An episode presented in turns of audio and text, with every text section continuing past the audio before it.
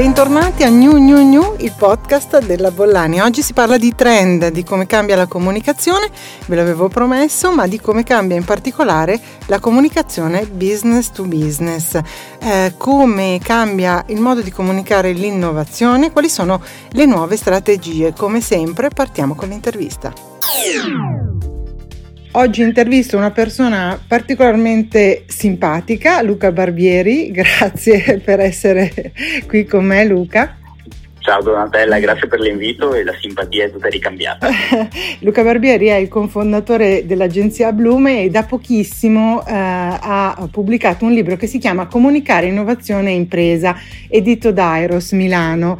Eh, e ehm, è bellissima questa cosa perché eh, finalmente si parla di comunicazione business to business, che è un tema che non è eh, affrontato moltissimo, almeno io che seguo un po' gli opinion leader e i media, eh, e che in questi due anni ha subito un vero stravolgimento, un po' come tutto, ma insomma c'è stata una vera rivoluzione. Assolutamente Donatella, la comunicazione di B2B, quella business to business sta cambiando, o meglio è cambiata tantissimo in questi due anni, esattamente come è cambiata l'economia. Due anni di pandemia, mi permetto di dire anche questa guerra tremenda in Ucraina, hanno stravolto completamente le regole dell'informazione e i criteri di notiziabilità. E cos'è la notiziabilità? Quando parliamo appunto di questo termine non parliamo solo di una cosa per addetti ai lavori, sono quei criteri che usano i giornalisti per selezionare le notizie, ma parliamo anche dei meccanismi neuroscientifici che regolano poi l'attenzione del pubblico. E quindi chiedersi come cambia la comunicazione e in particolare quella B2B significa anche chiedersi quale B2B, quale economia pensiamo sia meglio promuovere. E io mi faccio delle domande sia quando analizzo diciamo, un progetto imprenditoriale da comunicare, sia quando voglio comunicarlo. E quindi mi chiedo, è sostenibile? Rappresenta un vero progresso dal punto di vista scientifico e qualitativo? Crea valore per tutta la filiera? aiuta ad innovare la società, il nostro è un paese insomma, che ha bisogno di essere ancora innovato, no? un po' bloccato su alcune dimensioni e poi valorizza le persone e le competenze. Ecco, credo che la pandemia prima, ma probabilmente anche questa nuova situazione nella quale ci troviamo uh, ad essere eh, con questa guerra, eh, diciamo, renda ancora più importanti i fondamentali e puntare sulla qualità ci aiuterà, penso, a eliminare moltissimo rumore, a proprio andare sul, sul concreto sia nell'analisi dei progetti sia nella loro comunicazione. E, e, tra l'altro tu sei un esperto di comunicazione, di innovazione, no? E, e, quindi diciamo che un po' tutto, noi che seguiamo i social, un po' tutto è nuovo, un po' tutto è novità, un po' tutto è stressato no? rispetto a questo tema, però eh, invece dal tuo punto di vista, di chi è uno specialista di, di, questa, di questa skill, che cosa, come si comunica oggi l'innovazione? Cosa ha senso dire e cosa no, magari rispetto a questo tema? Ah, siamo in una piena ridefinizione del lessico anche in questo campo. Sono convinto che sia ora di dare grande concretezza all'innovazione, incrociarla ed è la storia di questi giorni che ci impone di farlo con una politica economica che ci vede costretta a ridefinire le filiere di approvvigionamento globale, la carenza di materie prime, di microchip, la necessità di accelerare sulla transizione digitale ci impongono di parlare meno di atto per il divertimento, per il business e più di supply chain e di industria 4.0. Poi su come lanciare eh, diciamo, le innovazioni, i progetti di innovazione sono no, fondamentali due aspetti secondo me ancora più di prima. Uno è il timing, cioè capire quando e poi creare un sistema editoriale nel mio libro c'è un piccolo strumento molto semplice da usare che chiamo curva della notiziabilità dell'innovazione che ti permette di capire come evolverà l'attenzione del pubblico sul tuo progetto innovativo. Ecco, questo strumento ci dice che l'attenzione dei media e del pubblico si esaurisce ben presto,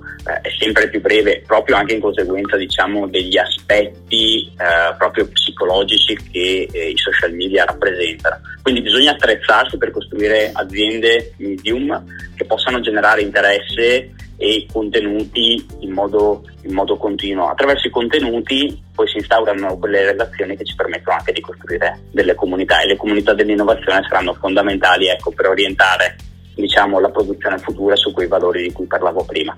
Eh, guarda, sono mm, temi secondo me molto interessanti e che eh, si svilupperanno tantissimo nei prossimi anni, anche di pari passo diciamo, con un'evoluzione dei media, no? E tu penso che sei un osservatore attento eh, come lo sono io e, e mi piacerebbe anche eh, parlare con te nelle prossime puntate dei canali, insomma, di come si fa una buona comunicazione B2B anche orientata verso la sostenibilità e l'innovazione, detto che parlare di sostenibilità oggi, insomma, è mm, come dire, un po' parlare di tutto, no? e, di, e, di, nulla, quindi bisognerebbe circostanziarla. Sui, sui canali invece ti faccio quest'ultima domanda, quali più efficaci secondo te in questo momento? Beh, io penso che quello che stiamo utilizzando in questo momento, l'audio, il podcast, abbia delle potenzialità incredibili perché torna proprio a rifocalizzarsi sull'attenzione del pubblico, lascia quel tempo che ti consente di esprimere dei concetti importanti e penso che anche l'attenzione dei brand e delle aziende su questo canale sia crescente proprio perché ti permette diciamo, di avere un dialogo molto serio ecco, con il tuo target. Quindi ecco, eh, senza andare diciamo, troppo nella eh, troppo in largo rimanere sul podcast sicuramente visto che siamo su questa piattaforma. È un ottimo, un ottimo esempio di, come, di, di cosa fare adesso. Evviva. Grazie Luca. In bocca al lupo buon tutto per i tuoi eh, progetti. So che ci rivedremo a breve e spero di riaverti ospite nelle prossime puntate. Mille Donatella a presto. Dati ed oggi porto dei dati molto recenti su questo tema eh, delle imprese business to business che hanno aumentato gli investimenti in comunicazione. Eh, chi ce lo dice? Una ricerca che è stata realizzata da SEC Newgate, eh, un'azienda che si occupa appunto di comunicazione da Cernuto Pizzigoni Partner. Eh, su 100 aziende business to business che operano nell'industria e nei servizi 52% e 48%, distribuite in 8 regioni e 23 province province italiane. Ma che cosa dice la ricerca? Eh, ci conferma che nel 2021 quasi un'azienda business to business su due ha aumentato i propri investimenti in comunicazione e il 25% li ha mantenuti costanti nonostante il periodo che sappiamo, insomma, non è stato sicuramente dei più facili. 8 eh, intervistati su 10 però prevedono un cambio di prospettiva e soprattutto di strategia e eh, puntano anche su una comunicazione interna e una comunicazione diciamo public affair. Aziende, studi e consulenti sono una parte significativa del PIL del nostro paese, insomma concorrono a costruire una parte significativa del PIL italiano e appunto lo conferma Paolo Ambrosino che è l'amministratore delegato di SEC Newgate eh, Italia. Eh, sono aziende che non conoscono diciamo eh, la possibilità di fare grandissimi investimenti, avere una visibilità eh, molto diffusa, ma non per questo sono meno rilevanti appunto nel mondo della comunicazione. Eh, questo appunto ricerca, lo conferma anche Barbara Errioli, che è la founding partner di Cernuto Pizziconi Partner, eh, ci dice che queste aziende hanno un approccio più ampio alla comunicazione, eh, orientato non solo al prodotto, al servizio, quindi diciamo alla dimensione più commerciale, ma anche a una uh, comunicazione relazionale e soprattutto repa- reputazionale in questi tempi. Sicuramente questo è un valore che è, è emerso uh, ed è, e si è rafforzato. Il 55% del campione eh, di queste aziende rilevate ha oltre 250 dipendenti e il 46% un fatturato che supera i 150 milioni eh, di euro. Sono stati intervistati sia responsabili del marketing e della comunicazione ma anche amministratori delegati e eh, direttori generali. L'82% di queste aziende si eh, rivolge ad agenzie esterne freelance per svolgere l'attività di comunicazione. Rimangono importanti le fiere e gli eventi dopo questi due anni Devo dire che le fiere hanno dovuto molto ripensarsi sicuramente è un settore che eh, ha subito eh, danni fortissimi, costrizioni e limitazioni che non l'hanno aiutato oltre al fatto di dover ricostruire un calendario per i prossimi anni che rispetta le annualità e le biennalità mondiali. Questo è un altro tema non, eh, non minoritario. Comunque le fiere di eventi rimangono un tema eh, importante per farsi conoscere per il 35% di queste aziende. Segue eh, il network indiretto il 19%, il sito i social network 17% e le media relation l'11%. Però ci sono poi delle priorità che sono state individuate, che sono quelle che saranno sostenute nei prossimi anni, in cui troviamo in primis i social network, quindi lo sviluppo della comunicazione attraverso i canali social, le pubbliche relazioni e tutto il mondo della DV online in tutte le forme eh, diciamo eh, possibili. Eh, questo è il, diciamo, è il settore che ha visto un, una, una, un gradimento, insomma, quindi una, una, conferma di attenzione da 7 des- responsabili su 10.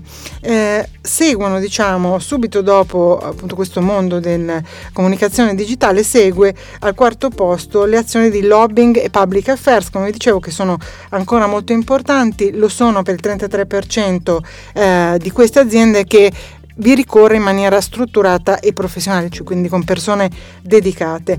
Meno attenzione invece è riservata all'advertising con 6,5 eh, ehm, di ehm, appunto conferma di punti a conferma eh, di questa attività e alle sponsorizzazioni 5,8 4 e poi appunto c'è il mondo dei social, eh, Facebook in primis, 70% è il canale eh, più rilevante, segue invece poi YouTube che però viene percepito molto ancora come una sorta di deposito, no? una repository di video aziendali eh, e poi eh, i meno mh, diffusi per questa tipologia di aziende Instagram, eh, il blog aziendale e poi a seguire in ultima posizione il profilo Twitter.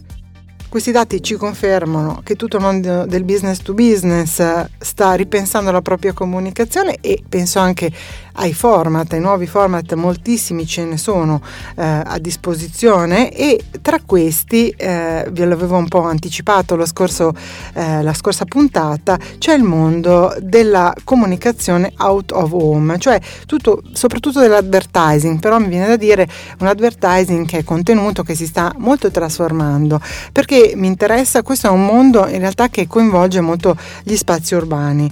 Eh, nel 2021 eh, sappiamo sappiamo che il mercato pubblicitario eh, è, è, stato in netta ripresa, quindi abbiamo rilevato mh, in assoluto su tutti i media un più 13,5%, questi sono dati eh, Nielsen, e dove chi ha guadagnato, chi ha ripreso, un po' tutti, dalla televisione con un più 14%, la radio con un 10%, i quotidiani 4,3%, i periodici 3,6% e poi il mondo del, del web che appunto è arrivato, ha toccato oltre il 15%, e tutto il mondo delle campagne di marketing, ma anche il settore della pubblicità out ha, avuto, uh, ha visto delle crescite importantissime.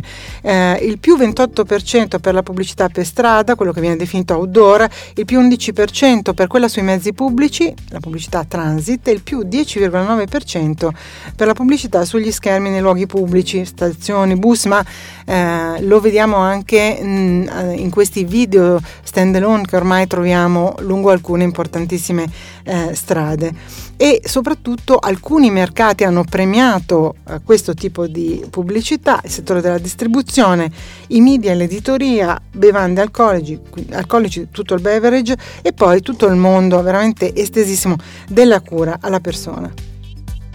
Quando parliamo di out of home parliamo di moltissime forme eh, di presenza negli spazi urbani, dalla cartellonistica che ci sembra un po' uno strumento vecchio, superato. In realtà eh, cito il dato americano, ma il mercato americano investe in ADV eh, outdoor quasi 70%, eh, quindi è ancora un, un, settore fortissimo anche eh, in Italia. Tutto il mondo dell'arredo urbano, so, pensiamo alle panchine, ai contenitori per la raccolta dei rifiuti, eh, diciamo quelle che erano le cabine che oggi sono state sostituite ad esempio da strutture per ricaricare eh, i device e, e, tutto quel mondo appunto che ci accompagna mh, negli spazi urbani. E poi c'è la transit ADV, lo citavamo prima, che è tutto quella pubblicità, quelle forme pubblicitarie che invece vanno a rivestire, eh, a confermare la loro presenza all'interno dei mezzi di trasporto, i tram, Milano, insomma, eh, a Milano siamo abituati a vedere tram personalizzati, gli autobus, i taxi eh, e eh, anche, dicevamo prima, tutti questi eh, spazi, display che vengono posizionati anche all'interno eh, di spazi privati, grandi distribuzioni distribuzione, ma soprattutto sulle vie di transito. Quindi in realtà le modalità e la presenza all'interno degli spazi urbani sono le più diverse. Qual è, quali sono i temi diciamo più interessanti? Beh, innanzitutto che questa è una forma di comunicazione molto flessibile, realizzata in tempo reale eh, e quindi anche molto creativa. In realtà il rapporto con i dispositivi mobili è fortissimo. Immaginate le società eh, che realizzano questa forma di comunicazione, eh, che gestiscono questi display, in realtà possono, eh, e lo stanno già facendo, rilevare l'attenzione e la risposta ai messaggi pubblicitari praticamente in tempo reale. Quindi c'è un gradiente di tempestività, di immediatezza incredibile, ma anche eh, di, creativ- di, creatività. Quindi tecnologia e creatività, diciamo, al massimo eh, della loro potenza.